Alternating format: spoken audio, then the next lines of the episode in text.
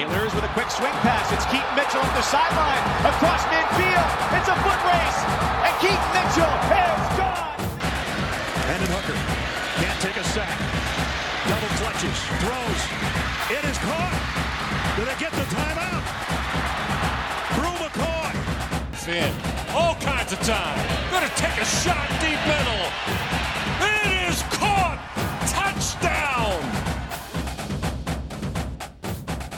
What's going on, everybody? This is Chris Kay from the Burning the Red Shirt podcast here with Andrew Katz.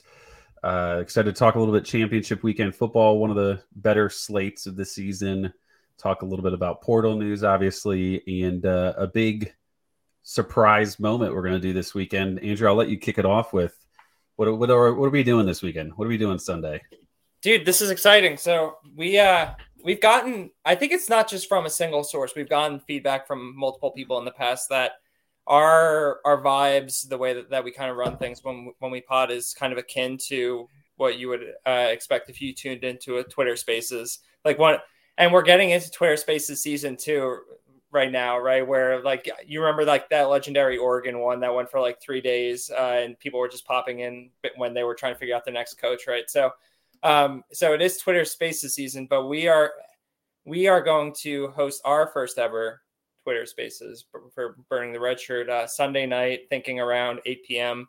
Bowl games announcements should be going on. Uh, it'll it should be a fun a fun climate, a fun atmosphere. Uh, if people want to just kind of pop in, and there'll be a zillion different things to talk about. If if it ends up just being us, that's fine. I mean, we we're I'm not starved for for topics to talk about amongst uh, you, me, and Zach, so that's that's straight. But I think it could be fun to just uh, to uh, to just talk talk about a bunch of different things with a bunch of different people and just kind of bounce off the ideas off each other and uh, do some cool stuff until uh, the night gets old. So it'll be fun. Yeah, I think be, yeah, it should be fun. I think the bowl games. There's always like the fun bowl matchups you love, like when they announce it. You know, like where the hell is that game being played again?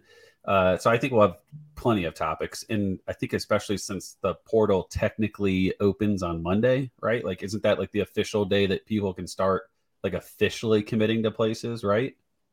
That sounds right.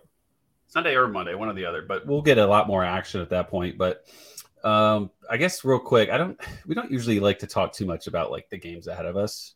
I feel like our best stuff is just like the most random stuff, not necessarily like talk about this matchup, but like the it, Saturday is supposed to be like this amazing weekend of games, and I think largely there is a bunch of there are a bunch of ton uh, a bunch of games that are fun to watch and should be should be pretty cool. But does it lose its luster with basically three teams locked into the playoffs? You think TCU's locked in? I think so. Yeah, it, only because the, the betting LSU markets lost. Think so too. The betting markets week. think so too. I was shocked when I I was like perusing FanDuel odds last night, and they're you can right now one of the markets that you could bet is just yes or no will this team make the playoffs? And i think it the two teams they have are tcu and alabama. Alabama is like basically eight to one yes or minus uh like two or three hundred uh no. But they're not gonna the idea is they're not gonna make it. But tcu is like the exact opposite. They're it's like plus or like mine no like minus minus like some 200 or something yes and then like plus 800 no or something crazy or um i just I don't, don't know. I, I, think i screw i screw up the plus and minus horribly but the idea the sentiment is that if you were to bet no you're getting like eight to one on them not making it which sounds outrageous to me. Like if they lose i feel like the committee's gonna be like let's go let's kick this team out let's bring in a, a team that appeals more to the to the masses quote unquote right? Uh like a, a bigger market type team um, but what do you uh, what vibe are you getting, and what do you think actually happens there? I think they're locked in. They've played too hard of a schedule. Like they haven't played like the most insane Colorado, schedule. Colorado really uh, stuck out to you. well, you know, better than a lot of the teams Michigan's played per yeah. everybody else. So I don't know. When you're 12 and 0 and you win the Big 12, like that doesn't necessarily lock you in. But considering all the other teams, right? Like who is going to jump them, right? It would be Ohio State or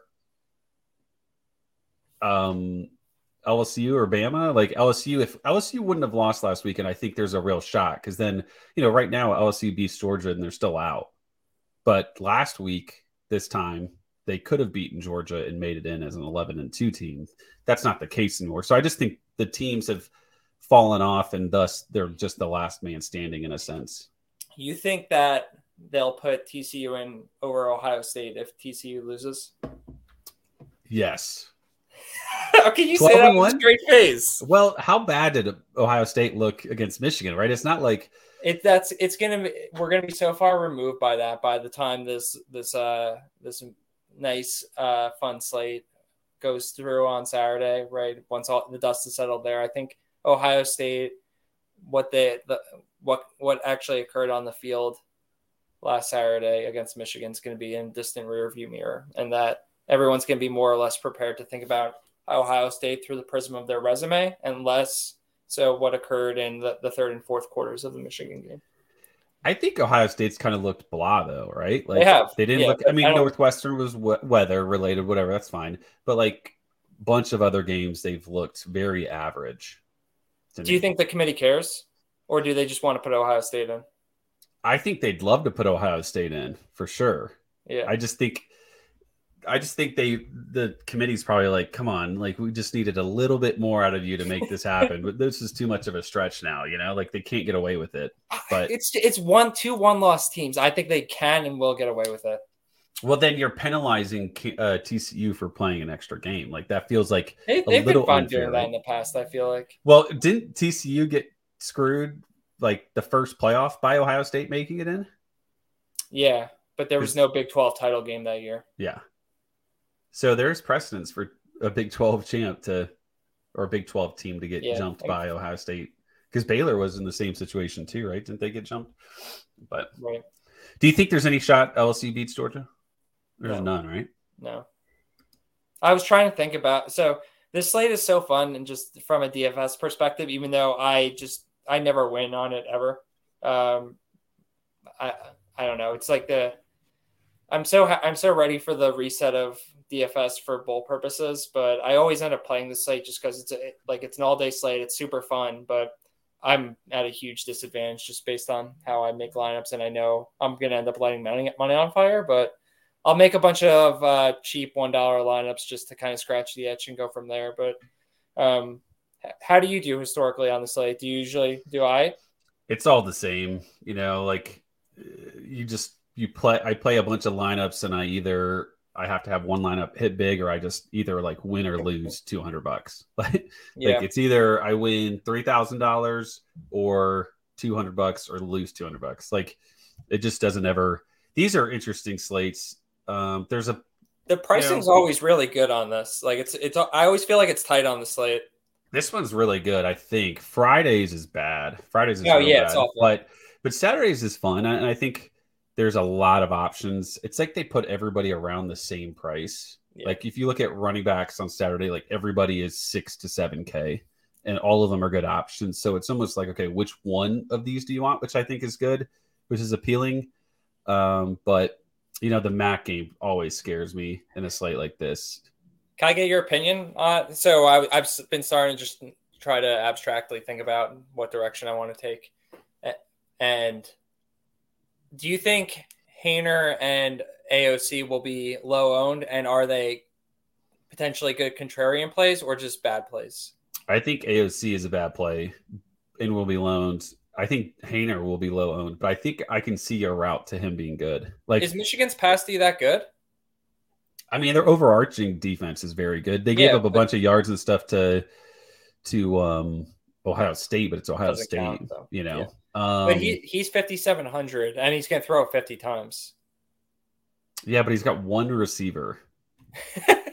and Durham, you know, like you know, when you're Ohio State, you have three to four legitimate options. Yeah, right? I, I Fleming is a legitimate Ohio option. State data point. I know, but State's past you know, so looking at Purdue, their team total was like 17, and they just don't have a lot of like. What are you? What is Michigan defensively worried about? Devin Mockobee, like they're not going to be pounding eight in the eight in the box because they're yeah. so worried about Mockobee, right? So then you have more guys in coverage. So I don't know. I wouldn't. I personally would not. I don't think I'm touching that Purdue offense. I'd rather. There's a bunch of other ones, right? I'd rather look at Fresno State against Boise State yeah. Um, better total. I think there's that perception that Boise State's defense is awesome, but right. you know, I was thinking that too. Cooper Lega got real hot in that second half, didn't he? I mean, the guy Yeah, all of a yeah. sudden was throwing bombs. He was he they was turned it on in the second and third quarters. It was good. He used his legs a little bit. What? A, by the way, what is his haircut?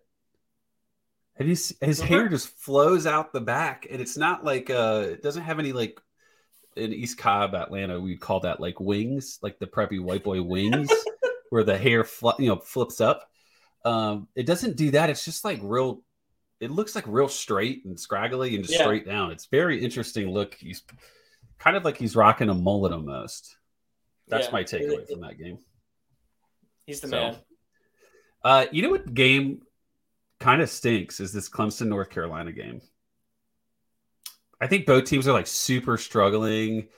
Drake Maye's been awful or to bad in the last couple of weeks. Like Yeah. DJU is DJU, but Clemson's got amazing of- defense. Aren't you afraid of fading it too at the same time? Like both teams have been terrible offensively, but DJU against that defense and Shipley against that defense, and then like what if the North Carolina offense just plays like it did the first eleven weeks of the year? Then it's like scary to to fade them as well. But if things just continue in the same direction that they have been, those teams have been awful. Yeah, I I, don't, know, I, I don't know what to do with it. I yeah, I'm I'm scared at this current point. Anytime I have to use a lot of DJU, I'm very scared. But I think he's a legitimate option against North Carolina. On the other side, too, you're right. Like the matchup is tough, although Clemson's not as tough as they used to be defensively. They're still very good. And but Clem, you know, North Carolina's got like the best potential upside of an offense on the slate, conceivably, right? So like, how do you not how do you not do that? So I don't know. I think those are two struggling teams that are fake good. I like to call it fake DJU good. even going to throw to? The one Collins is hurt. The other Collins just went in the portal. Antonio Williams catches five for forty every game. That's not Mhm. interesting. I don't even. And so do you just stack DJU and Shipley together? I don't. I'm not. I don't ever stack DJU just because like none of the receivers are any good in my opinion. Yeah. Like you said, like Williams is maybe the most talented, and he only goes for like 40 yards a game. I would just go naked, and I wouldn't have a problem if they have if both are in the same lineup because Shipley is good out of the backfield, but Yeah. both of them are like very doable prices. Yeah, he's super okay. cheap. It came out of nowhere. Is CJ Harris, the Ohio quarterback? Did you watch that action? Yeah, I um I, I was looking so good in that one, eh, but I didn't have him in Wiggles, and all of a sudden, all my lineups that were near the top were at the bottom after he started going off in like the late second quarter. So I stopped watching at that point. Yeah, he was uh he was pretty good. I mean, like it wasn't below you away numbers, like the passing obviously wasn't, but he was like 12 for 60 and three rushing touchdowns, which is nice. He's super cheap. Nothing is probably more scarier than the Toledo quarterback situation. Last weekend, I had I saw that uh Finn was playing, so I put him in like 20% of my lineups and then like immediately regretted it. Did you did you watch our Lord I and didn't Savior watch the game. He didn't. He got hurt, right? he was hurt the whole time. He looked awful, like legitimately awful. If you told me he was concussed, I would have believed it. Like every pass was bad, every run was nowhere. He was making bad decisions. Everything was late. So, and then on the other side of it, you got Tucker Gleason running the football, ball in his left hand, which also he had surgery on two weeks ago. So I can't. By the way, that just shows you how different those guys are than us. Like Tucker Gleason had hand surgery to repair a broken bone two weeks ago and played. I threw my back out, and I'm 34, picking up groceries, and I haven't worked out since. Like, what a different world we both, you know, Gleason and I live in. I know, man. It's unfair. So- You know, Gleason's from you. He uh, transferred in from your neck of the woods, right? Really? He said he went to Georgia Tech originally. I thought he was. For some reason, I thought he was a true freshman, but Yeah, I think he's like a little more third year freshman at this point. I love that. I love that. Yeah, it's great. Speaking of uh, transfers, what kind of portal news have you been loving? What's like the one or two guys that have piqued your most interest? I feel like so many uh, of the the guys that were going early to mid rounds in our best balls and just didn't see the field are now winding up in the portal, which is validating to some degree, right? It makes you think, oh, we were like, it wasn't just us imagining that these guys have uh, expectations surrounding them and talent about them, right? It, it didn't work out this year, and now they want to actually see it work out in the future. So it's, not like we just imagined that these guys had potential. That potential just wasn't realized this year and now. So Byron Cardwell, for instance, right? Like uh, whatever happened, what I don't know if it was a benching or what, but he's he's not satisfied with not seeing the field whatsoever at Oregon and wants to go try and make something better of it. Um, did you see Sean Tyler just went to the portal? Sean Tyler, Kyron Drones as well. Did he? Yep. We have some interesting names. Some like, yeah, I don't think Sean Tyler fits this mold, but like Drones and uh, Malik Hornsby are these like guys that are like they could totally blow up the CFF world, or they yeah. could complete forty percent of passes and be done by week three next season. I think uh I think there's some intriguing options for sure. What about your boy uh Davis Brin? I think uh G Kinney ends up getting the Tulsa job and he go he just goes back from the portal and goes back to Tulsa and then throws for 50 touchdowns next year. Kinney is from a smaller school, right? FCS. Kinney is at uh Incarnate Word. Oh, yeah, yeah, yeah. FCS. So he took over for the, the, he took over that like I guess it was probably like a ready-made package surrounding what Cam Cameron Ward did last year, right? So Ward and Eric Morris go to Washington State. Kinney comes in. I don't know if have you been seeing on Twitter like the name Lindsey Scott? You familiar? I don't think so. No. Really? So he's like a seventh year senior quarterback. He started out at I think he's been at Missouri, LSU, definitely at least one of those two, and now he's at Incarnate Word and he threw for 50 scores for Kinney this year. Uh, so I don't know how much of that is Kinney's doing versus like plug and play of the previous regime, just kind of, but whatever. But I mean, depending on what Tulsa's looking for, right? How fun would that be to just bring a guy that uh, engineered that offense uh, last year over, get Brin back out of the portal, and then let's go. Brin, dude, I'm sure you remember it wasn't that long ago. How good was Brin looking before he like he busted up his shoulder this past year? It was happening. Like we were, it was at the yeah, point where he, like, he was a prior, he was a priority play against Ole, Ole Miss in like week four uh, in CFF. He had, uh, I think he had like twelve touchdowns in like the first four games, and he ended with seventeen. yeah. But you're right. I think it was the shoulder. I mean, who knows? I mean, you got to think that continuing on with that conference, there's a lot of points scored, and he's fine. But he just completely got stopped by that injury, and then Braxton, and then the the splitting, and this was bad. Yeah, I, I chalk uh, up to the injury, but that's what I think happens with him. He's coming back home, back back uh, to QB, the GJ Kinney offense. That that guy I just looked it up had 50 touchdowns to four interceptions, like five. uh, Lindsey Scott, he's like 5'11", yeah. 210. Um, for I want to, I think Davis Brin was probably the perfect example of like guys, it's day one of off season. Like, let's not overhype and get too crazy about where Davis Brin could go. And I think we we see that a little bit more with these like FCS guys that like do great, put up insane numbers, and then people are like, "Oh, this would be a great guy for." So it's kind of reminds me of like Cody Schrader. Do you think FCS guys are going to have any like generally speaking, maybe because we don't know that much about any of them really? Do you think there's going to be one or two that could pop up and be like actually very good in G5 or Power 5 teams? Or is yeah. it just kind of like a. So I, I think me personally, one of the things that I want to do this offseason is come up with a better decision tree and process surrounding transfers in general. Uh, if I haven't done it exhaustively, but just thinking off top of my head, looking back at the transfers I drafted this year and how it played out, they were all like they were all terrible. so all I, I, don't know.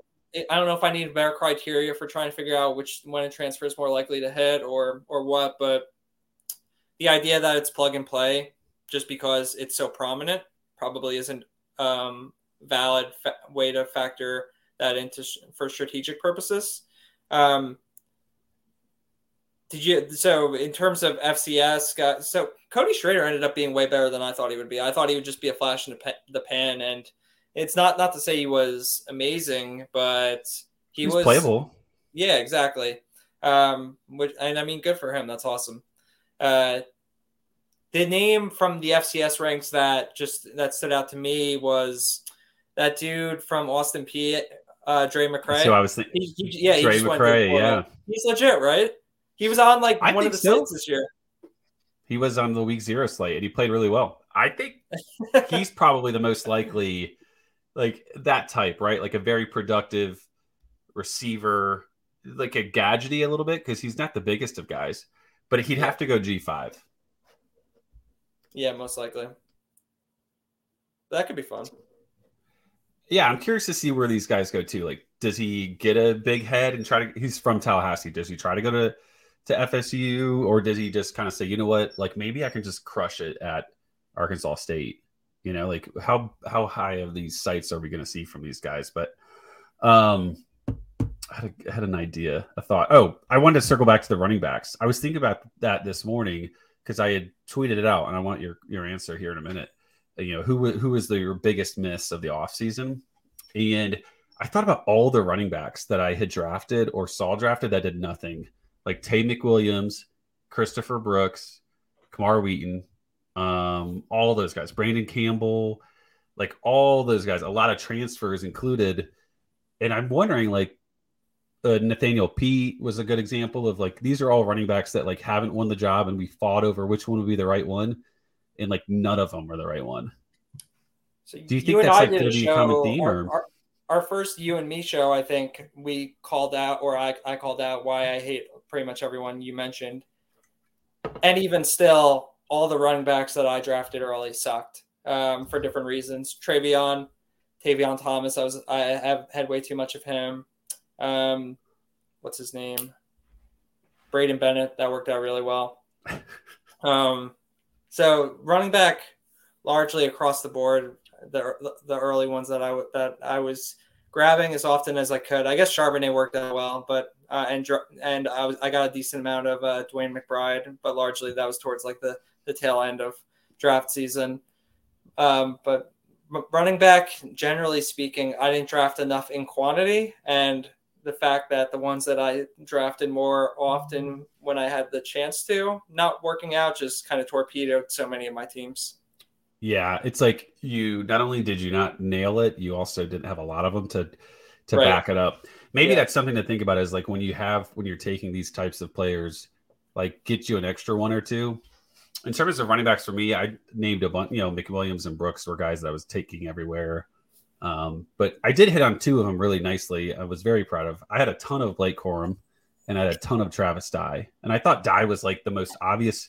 Like, why would you not want a USC running back with Lincoln Riley? But who was your biggest miss? I listed mine was Brennan Armstrong, and then also uh, said Tay McWilliams was not a guy I was like banging the drum on. I wasn't like tweeting all about him. I had a couple tweets out there, but like I have him in a ton of drafts, so I counted him. So what about you? Generally, I reserve content like this for brandonchicken.com. Uh, but I guess let's doing one by each position or a couple by each position. Evan Prater and Chandler Morris. I, I was so I was so maybe it's just stubbornness more than anything else, but I was so beholden to the sentiment that I I don't want to handcuff in best ball uh, through the lens of we only get 20, 25, 30 maybe rounds of picks.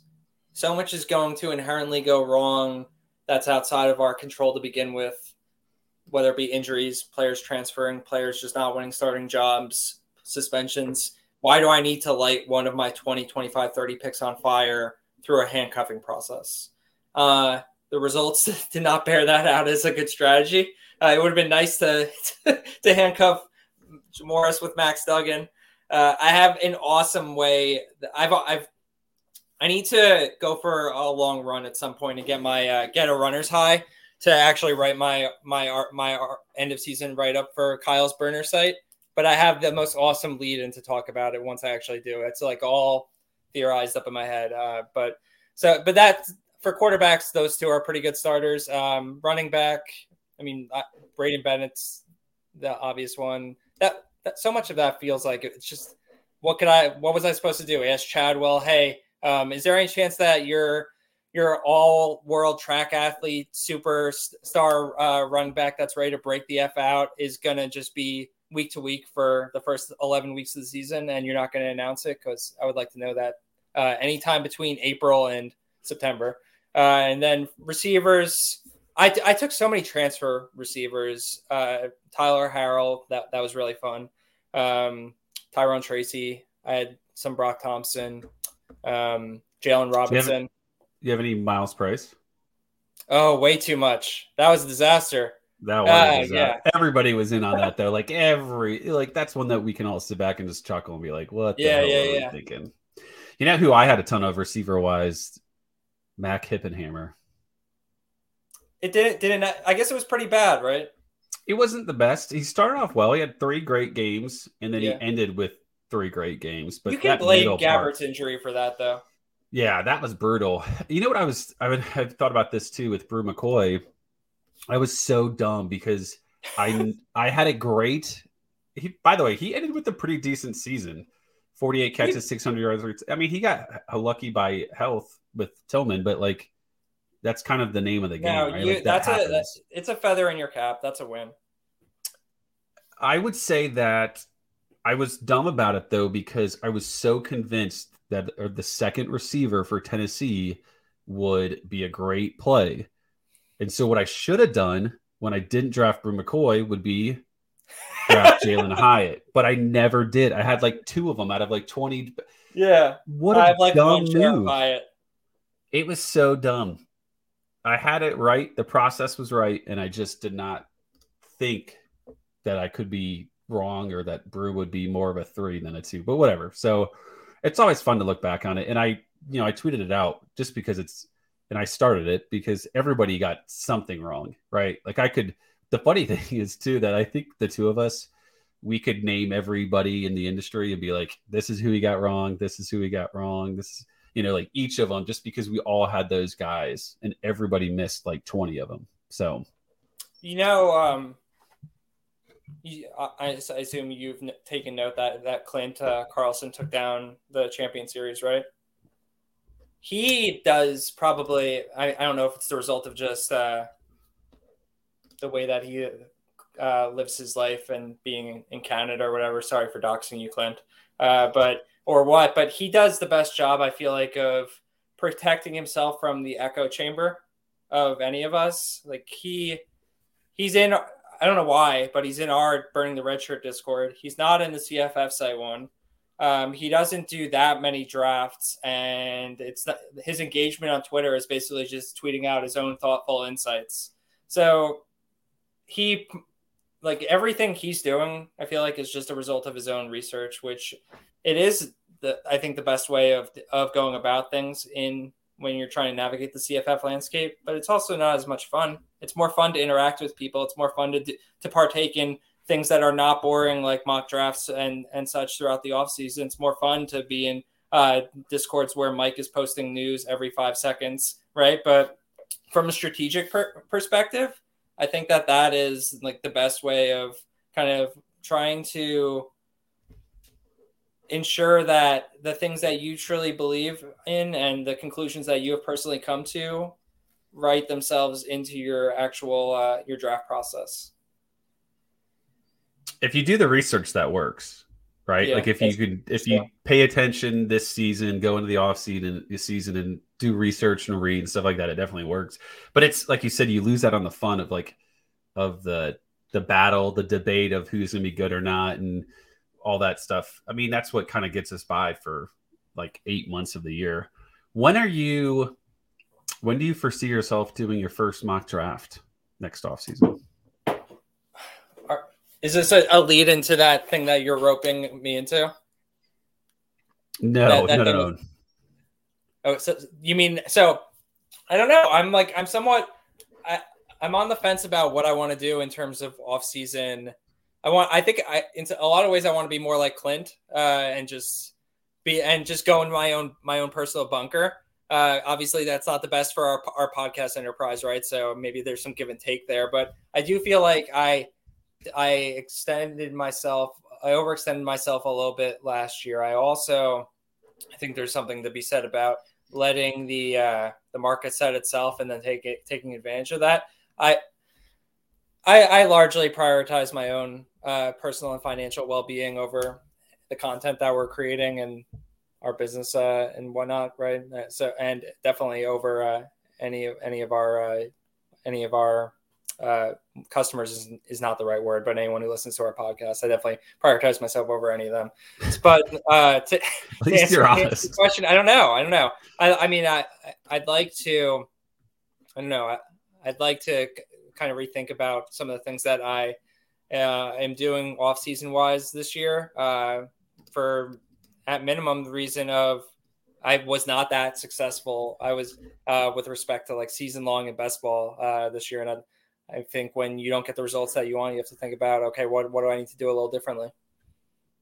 Well, you miss 100% of the shots you don't take, Andrew. So I think what we need to do is just continue to do best ball starting in February. That's just my Yeah. thought. I. I mean, I know what's going to happen. I'm gonna, I'm gonna, I'm gonna throw down, throw down the die and be like, "Hey, I'm out." And then Greg is going to be like, "Oh, Champion Series starts up next week," and I'll be like, "Okay, where do I send the money?"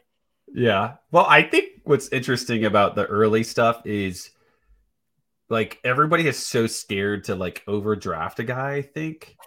that like this this uh value chart of everybody becomes so skewed. Like uh I'm trying to think of a guy that was getting drafted super late. Like I was, dude, in I got Trey Palmer in the last round of one some of the early Champion Series. Yeah. But then, like, if you think he's good, just draft him where you think he needs to be drafted. But it, those are all the interesting ones are the early ones because, you know, you feel like you get so scared. Like, I'm going to take uh, EJ Smith is now too early, is now too late. What just It's so happened? And then, like, you make the pick and you're like, okay, please don't have any Twitter notifications for the next 10 hours because that means it wasn't a shitty pick. yeah, exactly. So, um, I don't know. Maybe we keep this episode a little short. What do you think? You got something you want to talk? I have one more uh, thought idea, and this circles back more to real life. I have kind of a hot, I don't want to say hot take, but a, a warmer take. I think Georgia, their best matchup is Michigan. Like, I think of the teams remaining TCU, Michigan, USC, Ohio State, the team that they would, that I think they would have the easiest time with or match up the best with is Michigan. I don't know. Georgia's been so like that they haven't been good since the Tennessee game. Like what I don't know what the F the first like 30% of the Georgia Tech game was this past weekend, but that was not that was not the standard. Um not to say that we can't just turn it up when we need to, as evidenced kind of by the Tennessee game, but there's been some so many games this year where they've just been been sleepwalking, and I feel like at some point that you sleepwalk, you're like when that's your mo, you're likely to sleepwalk a little too far into a game, and it catches up to you and bites you. Um, I don't know how TCU w- would do anything against them. Uh, You think so? Yeah. I worry about like the explosive offenses, right? Like that's what I'm thinking for Georgia is you have to make big plays. You know, it's kind of like Michigan last week against Ohio State. That's not really their game. They just got put into that scenario because Ohio State just put everybody in the box and they just made a couple plays and all of a sudden they're up three touchdowns, right? I think teams like TCU and Ohio State and um and USC have that like offensive ability to put up 50 through the air. And I think Georgia just matches up well. Like offensive. I want to see line, Georgia stuff like. USC. I think that would be so fun. I think that's what we're going to see. I think we'll see Michigan, TCU, and Georgia, USC, and um, Georgia, like what? Do you think Georgia USC just ends up being like when Alabama played Kyler in Oklahoma, where they all Probably. like the defense of USC so bad that like the and the USC offense takes a few drives to ramp up, and all of a sudden it's twenty-one nothing, and USC can't get any stops, so the game's just over. yeah, I could see that happening 100%, right? Like they get behind two, three touchdowns, and then they start scoring, but Right. it's always 35 14, 42 28. Like it's, they can never get that one stop to make it to make it close. Um, I think that's a good point. I think anytime you have a Heisman Trophy winner, you always have a shot against anybody, and I think they have so much offensive talent that it'll be uh, it, it, there's a shot for them to keep it close. But I, I think you have to be a more well-rounded team to beat Georgia. The the idea of like them having so off so much offensive talent is it it's so frustrating, right? Because they they they are, even think about what they've neutered Jordan Addison. They've just boxed him into their wide receiver by committee bullshit, where he's on not even on the field for all the snaps anymore, and he's not getting anything that's even representative of or close representative of an alpha target share. It's like it's disgusting. Um, Do you think he regrets going to USC? Probably. Why? What has been good about it for him? Out, I'm like, I, I don't know what he prioritizes. Like, if he wanted to go and win and go to the playoff, then probably not, right? But uh, it's not like the options were just stay at Pitt and go or go to USC. There were other options that, like uh, Alabama, could have used him, I guess. Yeah, he was looking at Texas, right? Uh, like Texas would have been the same thing, though. Probably, I think the the the right decision would have been Bama. And maybe it's just because I like they would have. I like I loathe Brenden Rice because I think that he just he gets so, so many targets on the offense, and I'm convinced it's because he's of his of his last name and of his stature. He he's not. I don't. He to me is like one of those receivers that it's never gonna click altogether on the field, and he makes two or three dumb plays a game, and he's never he never gets penalized. They always put him back out there, and it, it usually ends up not mattering. But I don't know. I out even outside of fantasy purposes, it's frustrating to just see USC running out seven, eight receivers a game. It makes absolutely no sense. There's so much talent. Uh, yeah. I Brenden Rice to me is hilarious because the way that their their coaches and players on the sideline react when he catches a pass is just amazing. They're just like, "Holy shit, he caught a ball! Let's clap!" Like, wave the towel. he actually caught. Yeah, it just is so weird to me. Um, but yeah, I mean, Addison could have been used so much better. It would have been way more fun. And then he went there. He could have stayed at Pitt, and it probably would have been more fun to watch him play. Yeah, I guess. I mean, it just sucks. What do you did you see? Uh, you obviously saw because you're addicted to this like I am. But what are your thoughts on uh, Trent Dilfer at UAB? I think that's a joke, right? I listened to a UAB. I mean, I think it's real, but I think it's a joke to hire him. Is my, I mean, what he coaches like a like a private school, right? Yeah, in Tennessee. It's so ironic. He took that he, they were three and nineteen in the two years before him, and he he's turned them around to thirty two and ten the last four years or something like that. Uh, the and the idea, right, is that he's got all this uh, track record with Elite Eleven. He, uh, I, I, assume there's some name cachet. The I, one of the ideas is, hey, we're moving to the AAC. Like he will be able to recruit at a ridiculous level relative to the competition because of his experience in the high school ranks, not just coaching, but like the Elite Eleven stuff and all the connections he's made and stuff like that.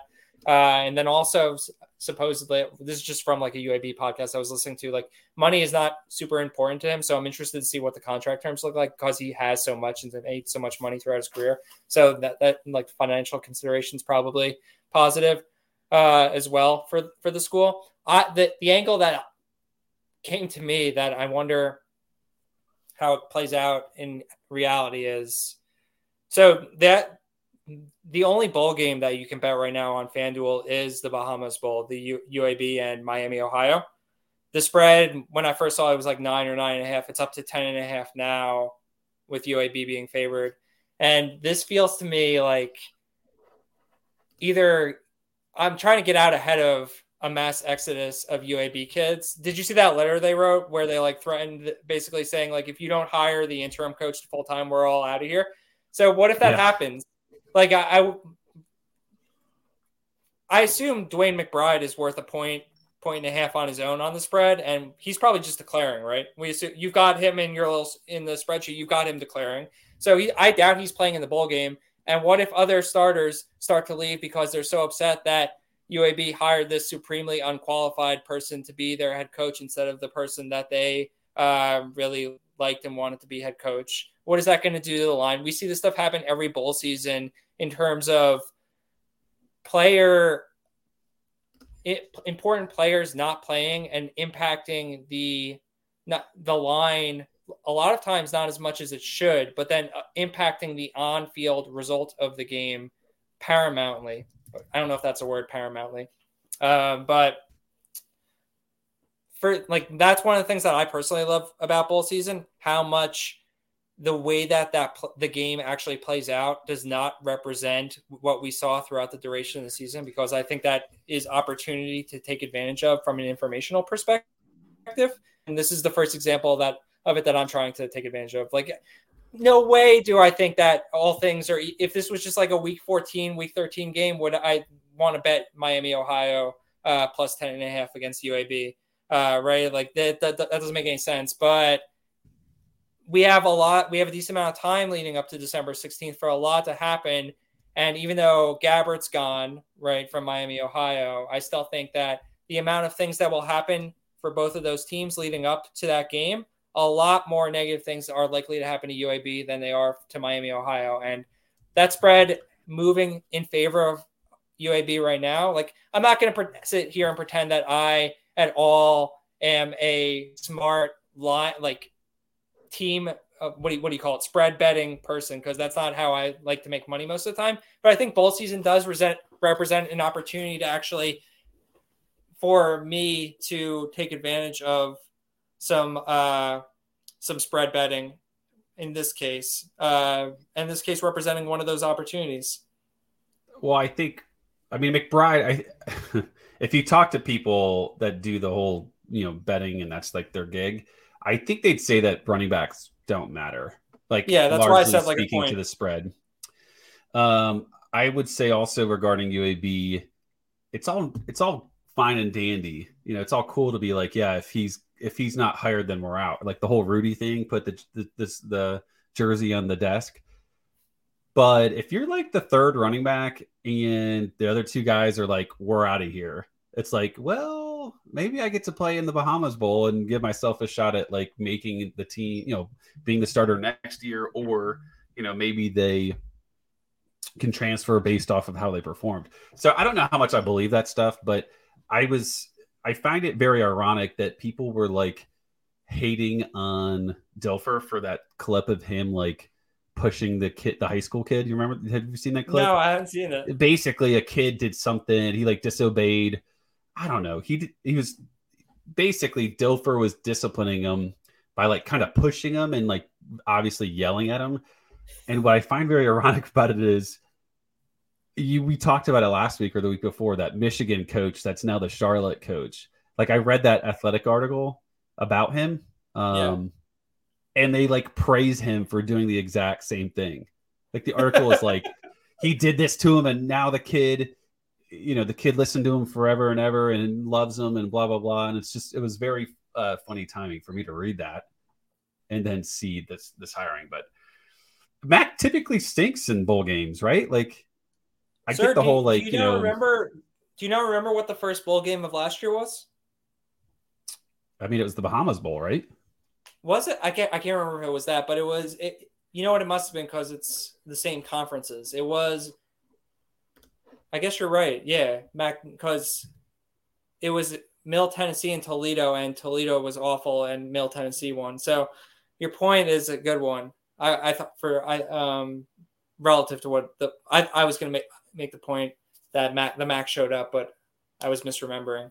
Uh, yeah, that's the that's the idea, right? That the Mac isn't necessarily great in bowl games. So I get it. Um, I but I don't know. My my hope here is that is general unrest and rebellion within the UAB program. And if I could help light that, that if I could light that match in any way, I'm here for it. I'm here to do it. Take down the UAB, UAB program yourself for a fifty dollar Miami if anyone, plus ten If I can reach out to some some key personnel there, and we can uh, what and uh, have you seen Andor? I don't think so. You don't watch Star Wars stuff? No, No, all right, I'm not a, I'm not a sci-fi guy. that's You fair. I'm not a big reader. I'm not a big sci-fi guy. I'm not a big Marvel guy. That's that's totally fair. But I, I'm I'm happy to kind of write the the manifesto for the UAB rebels and like and help them uh help them kickstart their uh, their rebellion. Is there are there two teams that you'd like to see matched up in the bowl game? Like, in it, are there two offenses or two teams that would be like really fun to see? I was looking. So it's funny. Yes, um, I was looking at yesterday at uh, bowl projections, and I was curious to see what South, who South Carolina was projected to get matched up with because I've started to theorize the like the as if my street cred couldn't go, go any more into the ground. The idea that uh, Spencer Rattler could be the number one pick this year based on the last two games, based on the idea that at, for the first year and a half of his, the first two years of his college career, he was number one pick quality. He was the he was the betting favorite, or he was the like the idea was he was going to be the first overall pick after his junior year for so long, right? So the tools are there, the sentiment was there. What more could he have possibly done the past two weeks to kind of revive that sentiment? Um, so I'm trying to figure out if that's at all possible because he's 100 to 1 right now on DraftKings. And I've started to light a little bit of money on fire on it. I'll probably do some more if I can get any, if I can see, find anything at all that gives it a little bit of credence. So, think but that, like in this draft, yeah, in the NFL draft, yeah. I mean, even if he was considered a first rounder, he's not topping Bryce Young, right? So that's pretty much burned. that, that's, you don't think that people are considering Will Levis a top five pick and he's never and had Anthony Richardson. So I'm not against Rattler as a first or rounder, or I, you know, Who I know. right, let, us break But- it down a little bit. We have I have like 30 minutes to talk about this. No, does anyone have better tools than Rattler in the draft? Well, I think tools are where like Caleb Williams and like Caleb's not in this draft though. oh right right right right right. Um, I I mean I guess they could you could compare between Stroud and, and Young. I think- Stroud, uh, I Stroud, in my opinion, is not com- comparable from a tools perspective, and I don't. I think a tools perspective, it's probably close. You know, he, you look at the toolsy raw guys like Levis and Richardson, right? Those are the toolsy guys. Does Levis even have tools? I like I, I don't know. Like it, it isn't that hard to see Mahomes tools in Rattler, in my opinion. Like he, he, we've talked about before. He has he has the same baseball type throw. So does Young. It's the like it is so aesthetically pleasing to watch them throw because it's just that it's that baseball shortstop type throw, and that like you can break you could like if you're trying to be one of those uh one of those boomer NFL GMs, you know that they're looking for every reason to rip Young apart for being like five foot nine or whatever he is. So, and Rattler just put on tape two of the most absurd game games possible that you could want from like a film perspective. So we've seen it play out in reality, and he's we know he's got the tools and he's got the pedigree and he's got the previous sentiment that just needs to be revived. I like I I don't know. It's a dream to some degree, right? Probably to a large degree. But so anyway, let's backtrack. So I was curious to see who South Carolina is projected to play in a bowl game because I was like, oh, all right, that it's being ramped up.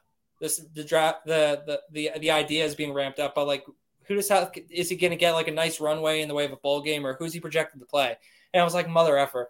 He's got like he's projected to play Illinois, which is like, oh, that is not a game script for like uh, an absolute feast from uh from uh and uh just putting on like uh, just destroying some middle of the pack defense. But So you're looking for you're looking for a tough opponent that he can destroy so what I'm to looking really for is so there's two New Year's Day games that are projected SEC Big Ten. The the one that the Rattlers are projected for right now is Illinois, South Carolina in the ReliaQuest Bowl, the Outback Bowl, if you will. And then there's the other one, I forget what it is, but it, um, it's LSU and Purdue. I want Purdue and South Carolina. Because then we could get the the Tennessee Purdue game from last year in the bowl game that would be for. Rattler this year, and then Rattler goes number one.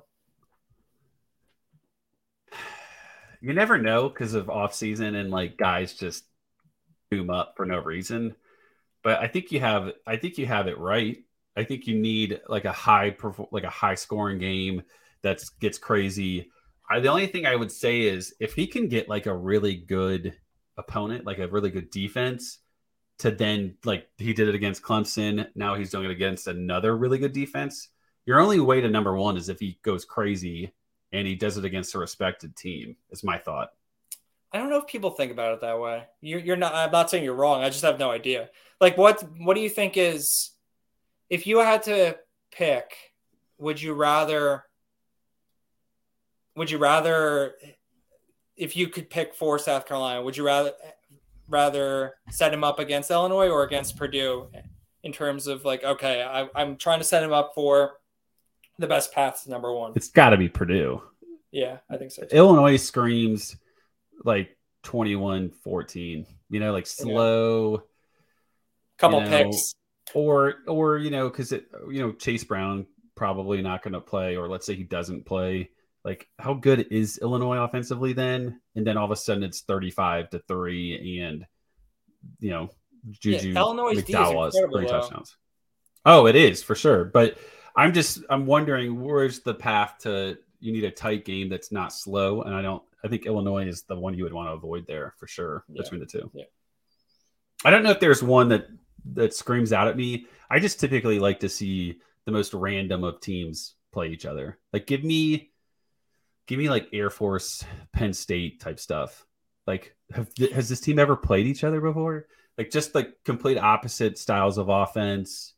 Um and I'm trying to think of like the specific teams I like to watch. Just I don't want to. I don't know. We'll see. I think uh, a, a variety. I hate repeat matchups is is a bummer. Like how many times Yeah. do we need to see Wisconsin play Georgia type situations in the Outback Bowl? But I'd like to avoid that. I'm pretty bummed that our Christmas Eve bowl we have to deal with San Diego State. Like I don't want to see. Are they locked into the Hawaii Yeah. Bowl? Ugh. I know. See, that's the opposite of what I want for a Hawaii Bowl. Yeah. Yeah. They're It's playing Middle. Tennessee. They're playing Middle Tennessee, I think. So it, it ca- like Jalen Mayden's been kind of fun. They they just score didn't they just score zero points in their last game or something though? Didn't they get shut out? Like I don't know. It's not that's not really what we're looking for in that ball game though. We're looking for an over under of like 64 and both teams kind of just basketball and grass type deal. Yep. Yeah, that's the only other one that's determined, it seems like. Yeah. Well, I think we'll have fun with it on Sunday. There's a gonna be 50 great. million bowls. Real quick thoughts on five and seven teams getting in the into a bowl game. Did you see that? There's not enough qualified teams to make bowl games, so a couple of five and seventeen. Dude, I'm here I'm here for it. What I don't want to have happen is when I tell you the teams that are like priority of who would get it, you're not going to be here for it. It's, it's like it's Michigan State, Auburn, Georgia Tech are three of the top ones that would be in consideration. Yeah, but the alternative is the bowl game doesn't happen, which That's is like true. a re- that like that's a real thing that gets discussed, right? That they like they invent bowls sometimes out of nowhere when uh, they need to for because more teams qualified, but they also would get rid of them if not enough teams were possible for a bowl game. So we can't have that. We need all the games that we can that we can get. So if we have to deal with like uh, one of those teams in a bowl game, it's fine. I'll live with it. I would prefer not Michigan State, I think. Auburn Yeah. would be bad too because they have um you know Tank's not playing that game. Tank's not playing a five and seven bowl game. And you know, Freeze isn't going to actually coach, so we like it's exciting. To, the idea of seeing Robbie Ashford in Freeze offense is very exciting, but it's not. We're not going to see it. Um, do you think do you think he's a good fit for that offense? I think he's not a good enough thrower. I think he needs to be a little bit better. I don't understand thrower. what a Hugh Freeze offense is anymore after this past year with whatever they were doing at Liberty, like just not allowing Salter to do anything cool. And like the, the only time the offense seemed to work really was Jonathan Bennett. That dude has been around subbing into games for Malik Willis and for forever, and he's always been god awful. And now he went through like a month stretch where he was like leading them against upsets against quality teams. But I don't know. I, I don't really understand what the Freeze offense is supposed to be anymore after after the season. It, it was it was a super weird weird year, but still, Ashford's got skills, so it, it could be fun. He's a great runner. I mean, I'm just I'm curious if the, if he goes to the portal. You know, Yeah. I don't think like if you were to get Malik Hornsby, it feels like the same exact thing, right? Like except Malik's a better runner, but I think he's also a worse passer, probably, right? Yeah, he can't he can't throw, but that's I'm fine with that at the G five level. Jeff Jeff Sims. Oh, You think oh, Jeff Sims could be in a Hugh Freeze offense? I mean, I did find it funny that Hugh Freeze took a reject Auburn quarterback and made him, you know, what he was. Yeah, Always fun to think about, but but getting back to the bowl game itself, do you remember when it was Dykes? So it was the year that Dykes got hired to SMU. He like he got hired in bowl season, but then didn't coach the bowl game, but kind of chilled on the sideline, and they let Ben Hicks be the OC in addition to being the quarterback. Do you remember this? uh, that was that was the Hawaii Bowl, wasn't it? No, I don't think so. Maybe Okay. maybe you're right, but I mean it was a disaster. They they lost by they lost by like 30 points. Uh, but that's that's the kind of stuff that is always uh, fun about bowl season, right? That uh, when we there's some all the impacts of the turnover that we see at the coaching ranks and at the player level, and how that bears out on the fi- field. That's one of the things that I love most. Uh, I will tell you a game that I remember that just was absolute batshit crazy was uh, that UNC Baylor game. Oh my god! Where one of the running backs ran for like 300 and he hit a thousand yards like on the dot. Johnny Jefferson. Johnny Jefferson. So that that game needs to be. I think about it all the time uh, because I I got it I got it pretty wrong from a DFS perspective, and I just remember that slate being so fun. Like me and my buddies, we like to try and like go out in New York City and uh, near the end of the year and just get get fired up. Uh, like bowl games are on; it's always a fun time. Uh, if you catch like one of those those like all day slash night slates in the middle of the week, so we were out for that that game, and uh, while some other games were going on too, it was great. Uh, but I think about that game all the time from the perspective of that game needs to be the playbook for if you're down your quarterback, like this is what you need to do with your offense. Like they were down Seth Russell and the other kid, uh, Chris, what was his name? Chris Johnson. He played, but he like barely played.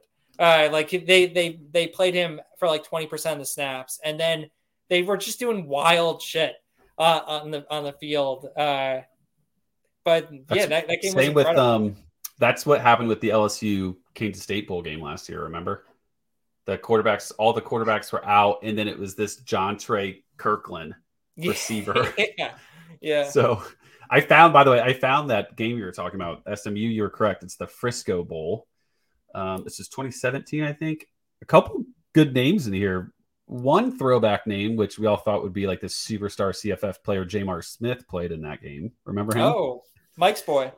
Mike's boy. Uh, Boston Scott was the running back, the now Eagles running back, and then Courtland Sutton was on the other team, and it was a fifty-one to ten Louisiana Tech win. So did not work out well for him. But yeah, I think you're right. Like I think that's like the just a straight. This is what you do. You don't have a quarterback anymore. You go shotgun. You do some motion. You have a guy next to you, and you just make it happen. You just do Yeah, wildcat right. the entire time. But well, we're looking forward to Sunday night. We'll uh, make sure everybody's aware and knows what's going on with it, and we'll uh, we'll- we'll chat about the bowl games as they come on. And uh, hope you guys enjoyed today and enjoy the uh, championship game weekend. See you guys.